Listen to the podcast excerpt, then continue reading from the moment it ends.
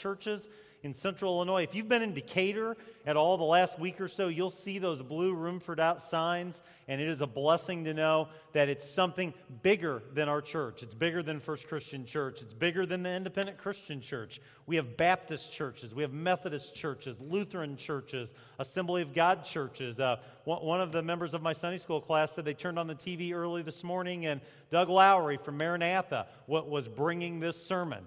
Um, I asked her who did a better job, and she didn't want to answer that. So I don't know if that's good or bad. No, I'm just kidding. But um, it's awesome to be a part of Room for Doubt. One resource I want to make you aware of, and I'm embarrassed to say we're almost out of these. Uh, there is a book by Mark Mittelberg. Mark Mittelberg is going to be at Milliken in two weeks. He's going to give us a little infomercial at the end of the service about that. But he wrote a book, short book, 125 pages, entitled The Reason Why Faith Makes Sense. I think I only have 30 of these left. I'm going to get more of them this week. We are asking for a $2 donation, but quite honestly, if you don't have $2, just take a book. We want you to read it. This book is especially a great resource if you have someone in your life and they're just not buying the God thing. They're not buying the Christian thing. It just doesn't make sense. And you're trying to get them to come to church or room for doubt, or you're trying to get them to be in your community group, and they're saying no. Consider giving them this book. They can read it at their leisure. I, I love this book, and I'm very thankful for it. Last week, we dove in with message one, the upside of doubt, and looked at three questions primarily What is doubt? What causes doubt? And how can we deal with our doubts? And I want to put up on the, the screen kind of the last part of the message, the acronym for the word faith. How do we deal with our doubts? Well, we find the root of our doubt. What really is the reason behind this? We ask God and others for help. We don't go it alone. We try to dive in, we ask God to help us, but we try to do it in community. I identify your game plan. What is your plan?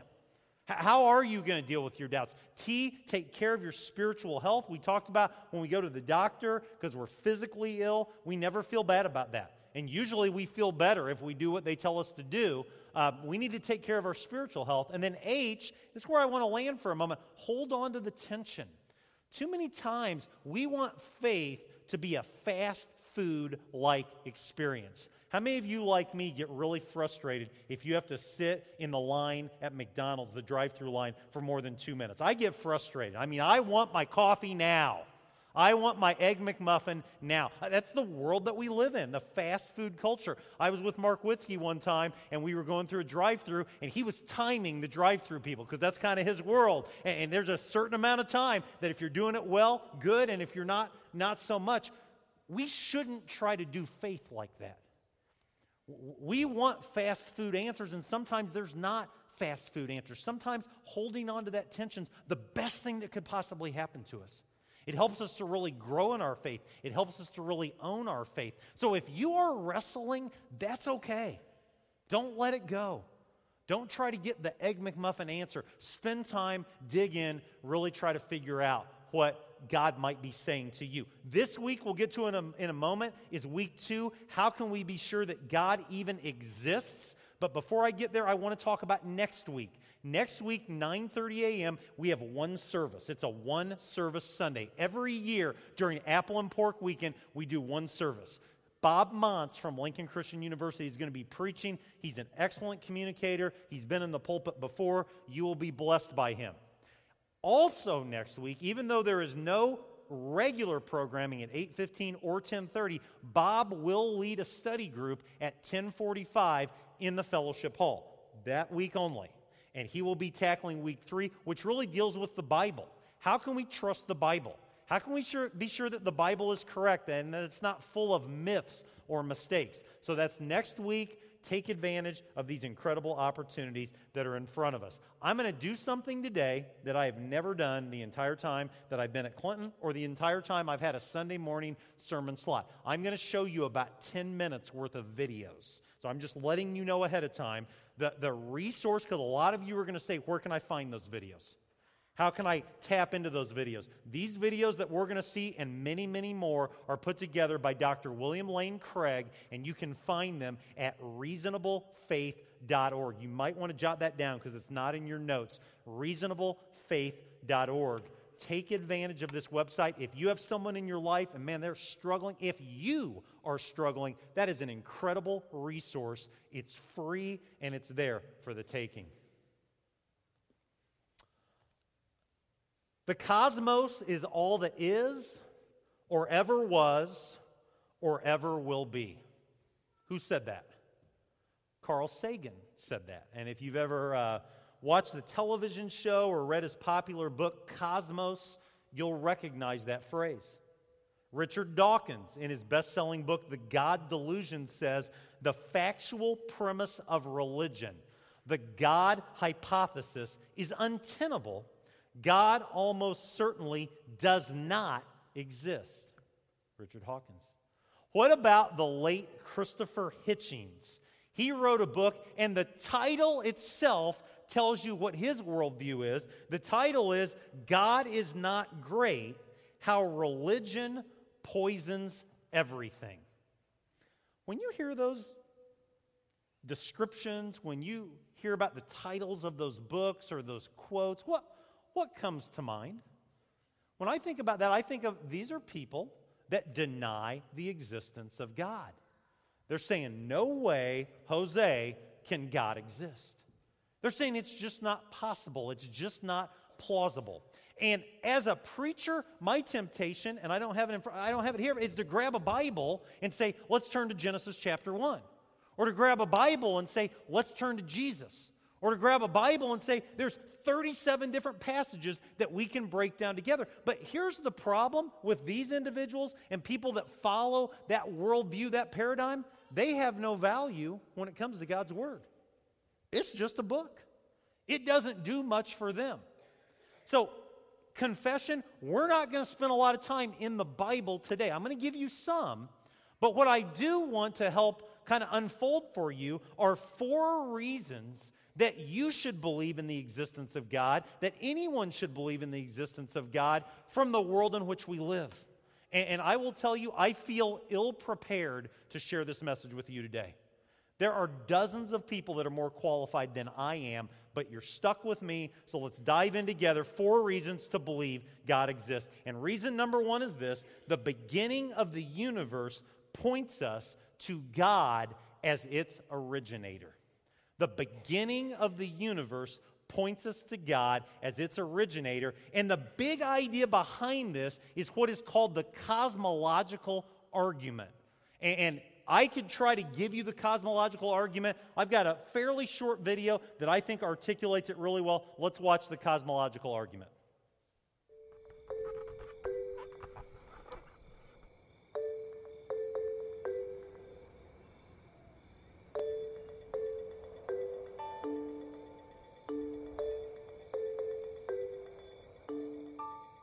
God exist?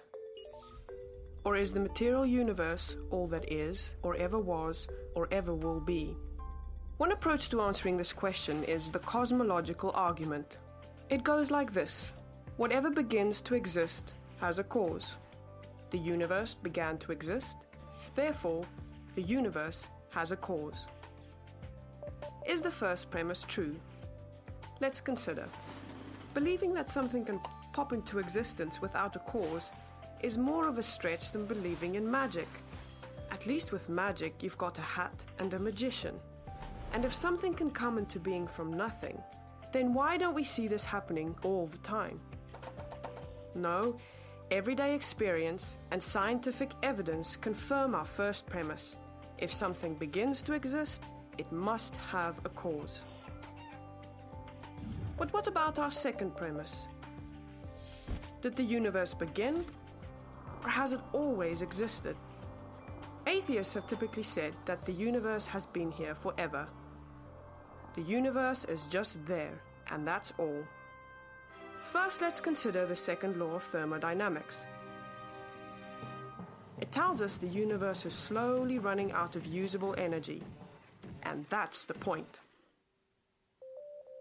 If the universe had been here forever, it would have run out of usable energy by now. The second law points us to a universe that has a definite beginning. This is further confirmed by a series of remarkable scientific discoveries. In 1915, Albert Einstein presented his general theory of relativity. This allowed us, for the first time, to talk meaningfully about the past history of the universe. Next, Alexander Friedmann and George Lemaitre, each working with Einstein's equations, predicted that the universe is expanding. Then in 1929, Edwin Hubble measured the red shift in light from distant galaxies. This empirical evidence confirmed not only that the universe is expanding, but that it sprang into being from a single point in the finite past. It was a monumental discovery, almost beyond comprehension.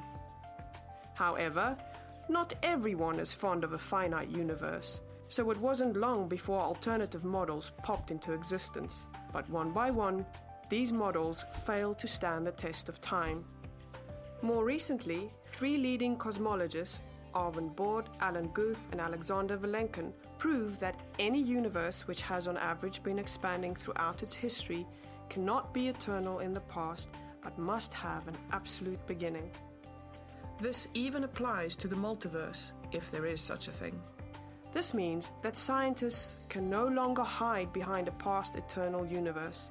There is no escape. They have to face the problem of a cosmic beginning. Any adequate model must have a beginning, just like the standard model. It's quite plausible then that both premises of the argument are true. This means that the conclusion is also true. The universe has a cause. And since the universe can't cause itself, its cause must be beyond the space time universe.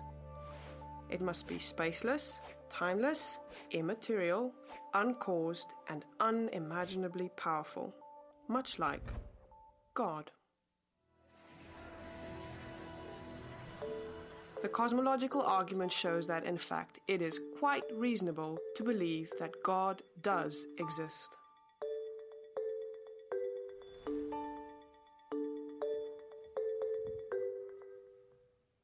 Okay, some of you, that's way up here. I understand that. I get that. Um, and that's okay. But I do want to summarize, and I, if you're taking notes, I want you to jot it down because this helps you embrace the idea that, that we can prove the existence of God beyond simply God's Word. Not that God's Word is bad, but that there are other ways to, to make a case for the existence of God. What is the cosmological argument? Whatever begins to exist has a cause. The universe began to exist, therefore, the universe has a cause. And that's the cosmological argument. You can find that video. It's free, um, reasonablefaith.org. Reason number one the beginning of the universe points us to God as its originator. Reason number two the fine tuning in the universe points us to God as its intelligent fine tuner. This summer, Marla and Jordan and Peyton and I spent a couple days in the Great Smoky Mountains near Knoxville, Tennessee, and we did some incredible hikes. And I mean, it just absolutely wore us out. We would walk until we could walk no more, and we'd stop and we'd drink our water, and we would gaze out and we'd see a beautiful waterfall. We would gaze out and we'd see a beautiful mountain peak. In fact, uh, we climbed to chimney tops. If some of you have been there before, and Jordan and Peyton and I scaled on the rocks, very unsafe, but very cool nonetheless. And never one time in that whole process did I say, What an incredible accident all this is. What an incredible happenstance all this is. But I did find myself many times quoting Psalm 19:1. Psalm 19:1 David says the heavens declare the glory of God. The skies proclaim the work of his hands. And when I look at just how intricate the universe is, how incredible God's creation is, I'm reminded that the fine tuning in the universe points us to God as its intelligent fine tuner. One more video. Let's check this out on fine tuning.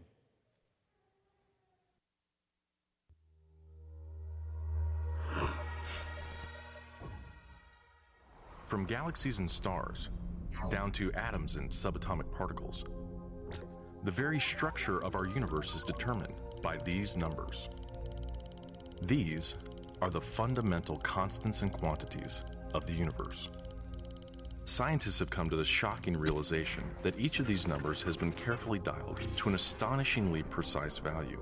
a value that falls within an exceedingly narrow, life permitting range. If any one of these numbers were altered by even a hair's breadth, no physical, interactive life of any kind could exist anywhere. There'd be no stars, no life, no planets, no chemistry. Consider gravity, for example. The force of gravity is determined by the gravitational constant. If this constant varied by just 1 in 10 to the 60th parts, none of us would exist. To understand how exceedingly narrow this life permitting range is, imagine a dial divided into 10 to the 60th increments. To get a handle on how many tiny points on the dial this is, compare it to the number of cells in your body, or the number of seconds that have ticked by since time began. If the gravitational constant had been out of tune by just one of these infinitesimally small increments, the universe would either have expanded and thinned out so rapidly that no stars could form and life couldn't exist, or it would have collapsed back on itself with the same result no stars, no planets, and no life. Or consider the expansion rate of the universe. This is driven by the cosmological constant. A change in its value by a mere one part in 10 to the 120th parts would cause the universe to expand too rapidly or too slowly. In either case, the universe would again be life prohibiting. Or another example of fine tuning if the mass and energy of the early universe were not evenly distributed to an incomprehensible precision of 1 part in 10 to the 10 to the 123rd, the universe would be hostile to life of any kind. The fact is, our universe permits physical, interactive life only because these, and many other numbers, have been independently and exquisitely balanced on a razor's edge. Wherever physicists look, they see examples of fine tuning. The remarkable fact is that the values of these numbers seem to have been very finely adjusted to make possible the development of life. If anyone claims not to be surprised by the special features that the universe has, he's hiding his head in the sand. These special features are surprising and unlikely. What is the best explanation for this astounding phenomenon? There are three live options. The fine tuning of the universe is due to either physical necessity, chance, or design. Which of these options is the most plausible? According to this alternative, the universe must be life permitting. The precise values of these constants and quantities could not be otherwise. But is this plausible? Is a life prohibiting universe impossible? Far from it. It's not only possible, it's far more likely than a life permitting universe. The constants and quantities are not determined by the laws of nature. There's no reason or evidence suggests that fine tuning is necessary. How about chance? Did we just get really, really, really, really lucky? No. The probabilities involved are so ridiculously remote as to put the fine tuning well beyond the reach of chance. So, in an effort to keep this option alive, some have gone beyond empirical science and opted for a more speculative approach, known as the multiverse. They imagine a universe generator that cranks out such a vast number of universes that odds are life permitting universes will eventually pop out. However, there's no scientific evidence for the existence of this multiverse. It cannot be detected, observed, measured, or proved and the universe generator itself would require an enormous amount of fine tuning. Furthermore, small patches of order are far more probable than big ones. So the most probable observable universe would be a small one, inhabited by a single, simple observer. But what we actually observe is the very thing that we should least expect a vast, spectacularly complex, highly ordered universe, inhabited by billions of other observers. So even if the multiverse existed, which is a moot point, it wouldn't do anything to explain the fine tuning. Given the implausibility of physical necessity or chance, the best explanation for why the universe is fine tuned for life may very well be it was designed that way.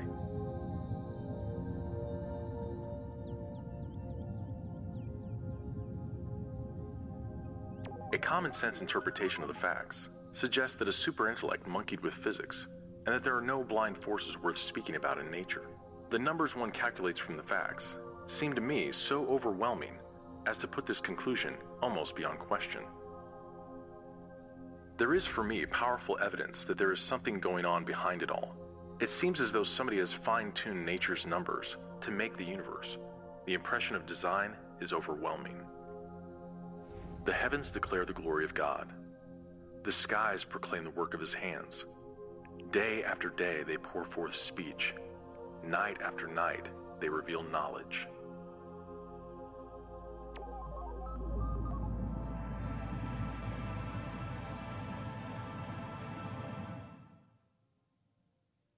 Okay, fine tuning. Here's the challenge that I have for you today, wherever you're at on this arena.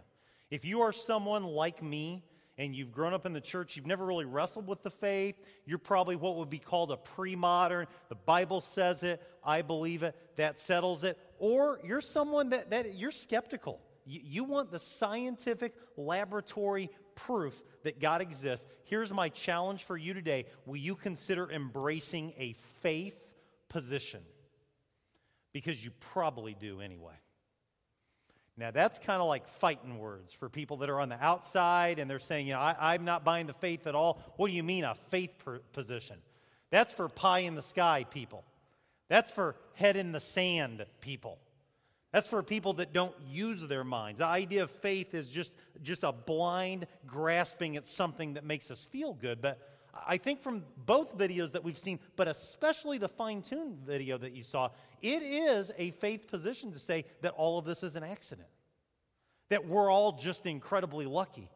That the next time you're out and you see the beauty of God's creation, I call it God's creation, you might just call it a sun that is setting to say it's all by chance, it's all by happenstance. Consider acknowledging that you're embracing a faith position. Well, reason number three, I, want to get out of the, the, the scientific world for a minute. Reason number three, our sense of morality points us to God as our moral lawgiver. I want to play a game with you. And I want your responses to be family friendly. We've got some youngsters with us, which it's awesome that they're with us, but I, am going to share some names and we're going to play word association, and I really want the answers to be family friendly. When I say the name Adolf Hitler, what do you say? Evil. Tyrant. Genocide. Concentration camps. Uh, millions murdered senselessly. Okay? When I say the name Saddam Hussein, what comes to mind? Same thing. Okay. Thank you, Marvin. Same thing. What else? Anything else come to mind? Yeah, controlling, domineering. If I tried to ask someone to come to the stage and make a case for the greatness, the, the great moral fiber of Adolf Hitler, um, I'd be looking for a long time, wouldn't I? I would. Because when we read in our history books, and, and, and, maybe some of us, our grandparents, have told us about the horrors that existed during that time, it makes us sick to our stomach, whether we're a follower of Jesus or not, whether we're a Christian or not. When we read about the terrible events that took place in Iraq under the leadership of Saddam Hussein, the, the rooms, I think some of you know what I'm talking about. The, the, I, I won't say what they were, but it's just awful. Our stomachs turn. When we read about serial killers in our world today, whether you are a follower of Jesus or not, whether you acknowledge the existence of God or not, you're horrified. You're sick to your stomach at what you hear has taken place. Why is that? Where does that moral compass come from? Well, I believe that each of us has an internal standard of morality, and it begs to ask the question why? Why do we have this internal, internal standard of morality? Why do we just know that something is wrong? Is it just by accident? Are we all just really smart people that, that converge together to be really smart together? Or does it point to the idea that God could possibly be our moral lawgiver? The moral argument, this is not in your outline. I added this this morning at about 5.30 in the morning. Um, this, this is the, the, the simplistic explanation of the moral argument for the existence of God. One, if God does not exist, moral values and duties do not exist. Up for grabs. To, to the strongest is the victor. Have you ever seen those National Geographic documentaries and you've got the lion and the lion is kind of prowling and you see a sweet little deer or a sweet little antelope and you just know how it's going to end, right? What's going to happen? It's lunchtime, right? And, and you, the lion devours and, you know, maybe you shed a tear for 15 seconds or so, but you probably don't walk away saying, I hate lions, do you? Especially not in this day and age. We don't want to say that we hate lions, right? I mean, lions are lions. It's what they do. They don't have an internal compass. And some of you will get that comment about the lion over lunch today. So you can chuckle then out loud, please. It's an animal, it's a beast. But that's not the same when we hear about a serial killer or we hear about someone that does horrific, awful crimes to innocent people. It's because we do believe that objective moral values and duties do exist. And so the moral argument would say, therefore, we have to acknowledge that God exists. I think, and this is obviously written long before the moral argument made it to a video or made it to a, a local PowerPoint in your church, the Apostle Paul wrote in Romans chapter 2 they show that the requirements of the law are written on their hearts, their consciences also bearing witness, and their thoughts sometimes accusing them, and at other times even defending them. Where does this moral compass come from? Where does the sense of right and wrong come from? I make the case to you today that it could very well come from God. And reason number four for the existence of God, our personal experience points us to a God who is worthy of our worship. I want you to think for just a moment and don't talk out loud. Think about a time that you feel like God has personally revealed himself to you. Just think about that time for a moment. Uh, I didn't share this first service. It came up in Sunday school, but, but it's helpful for me. I can remember the first time that I really felt like God had a message for me, directly for me, Greg Taylor. It was my senior year in college. The church that I was serving in the Chicago area was going through just a terrible time. The minister had been let go. I was trying to preach sermons. I was doing 22, 20, 22 hours, something like that, to try to finish my education. Um, I was getting ready to play baseball for LCC. Um, I, I, was getting ready to ask Marla if she would marry me a little bit later that spring. I had a lot on my plate. And honestly, life kind of stunk at that time. I got to be honest with you. I have any time that I could just sit back and just relax. I mean, it was one thing after another thing, after another thing, after another thing. And it really came to a head on a Sunday evening. I was up at the church, and an elder was unhappy, and families were unhappy, and people were leaving the church. And it was just, it was a tough time. And I decided I'm not going back to school. I'm going to my house in Champaign. And I went home, and my parents, and I hope my mom's not listening to this, but they're really boring people. They don't they didn't go places, they didn't do things. But I showed up at like 8:30 on Sunday night and they're gone. They were on a trip. And so I'm in an empty, dark house in Champaign all by myself, and I did something that I don't like to do. I just started crying. And I'm not talking like the little polite wipe the tear away cry. I mean, I'm talking weeping. And I found myself on my bed that I grew up in in Champaign crying on, on a pillow, a little, you know, kind of hand pillow that I had made in vacation Bible school as a third grader. And it was really bad art, I've got to be honest with you. It's supposed to be a couple birds in a branch, but it had a verse of scripture written on it, and it was 1 Peter 5 7. Cast all your cares on the Lord, He cares for you. Now, you may be sitting there saying, that's an awesome coincidence. That really is. But I will tell you, as a 22 year old, I felt like God spoke to me that Sunday evening, a personal encounter with the Lord. And I needed that verse. Now, I'm not going to tell you the next three months were pie in the sky awesome. It was tough. But I never forgot that encounter. It changed me. And I think when we have personal experiences that point us to God, we should own them. We should acknowledge them. We should not be afraid to, uh, to, to admit personal experience makes a difference. Here's the point personal experience is difficult to dismiss. It's difficult to dismiss. And in the New Testament, we have a personal experience encounter that articulates this. In John chapter 9, Jesus is doing what Jesus does. He's preaching, he's doing miracles. Some people love him, some people hate him. And, and, and he encounters this guy that was born blind, been blind his whole life. And Jesus makes one of his I am statements I am the light of the world. And he encounters the blind man and he heals the blind man. And it's a cool miracle. And everybody should be happy, but not everybody's happy because they're upset with Jesus. So they grab the guy and they grab his parents and they get them together and they're like, We want to know how this happened. And the parents are afraid to say it was really awesome because they don't want the religious leaders to be mad at them. And they ask this man that was born blind, who now can see, explain it to us. Give us a deep theological explanation. He'd never been to seminary, he'd never taught in the synagogue. He's just an ordinary guy whose life was really tough until that day. And here's what he said He goes, I, I don't know about any of the great teachings. I, I, I can't tell you that. I can't give you any deep theological explanation. But this, the, this much I know. One thing I know I was blind, and now I see. And he didn't need the deep theological explanation. All he knew is that he hadn't seen anything his entire life. And now he's loving life because of a personal encounter with the Lord. And so don't be afraid of the personal encounter. What do I want you to do with this message today? Well, if you are like me and you've always pretty much been good with the faith, um, I don't want you to puff your chest out and say, I'm better than somebody else, because you're not.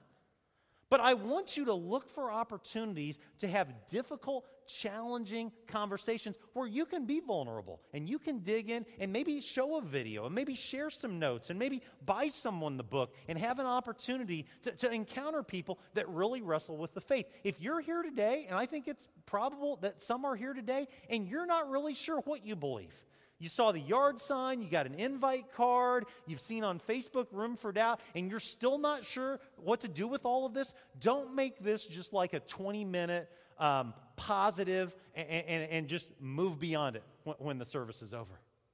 Dig in. Roll up your sleeves. Reach out to someone that you know that's here or someone that's not here and really try to investigate could there be something to this? Does fine tuning make sense? Does the cosmological argument make sense? Does the moral argument make sense? Do I need to pay attention to the personal experience? See, here's the bottom line for me today um, it works for me. And I think the reason that it works for me is because I've been in the church my whole life. I've been around God's word my whole life. I, have never really went through an, a, a terrible storm of life. But if I were to give you a bottom line, here's what it is. You ask me how I know he lives. He lives within my heart. And that's a hymn that we used to sing. And that works for me. If that doesn't work for you, that's okay. But don't settle for just being unsure. Don't settle for, I don't know. Roll up your sleeves, dig in, and ask God to reveal Himself. Ask fellow Christians, or, or if you're not a Christian, ask a Christian to help you in this journey. Um, one of the things that can really get in the way in my life from moving forward in a positive way is pride. I'll be very transparent with you today. Pride can and has really gotten the best of me at times. My prayer for all of us in this journey is that we'll put our pride to the side and we'll say, God, please reveal yourself to me. Let's pray. God, thank you for today. And thank you for the opportunity to, to consider some pretty deep uh, tenets, some pretty deep points of uh, connection.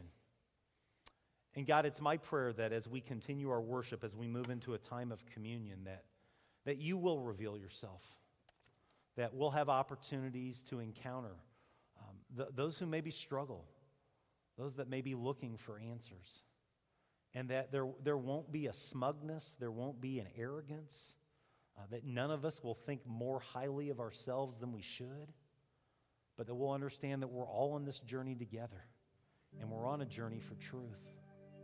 so, God, help us, lead us, bless us. Thank you for, um, for the hope that we cling to. It's in your name we pray.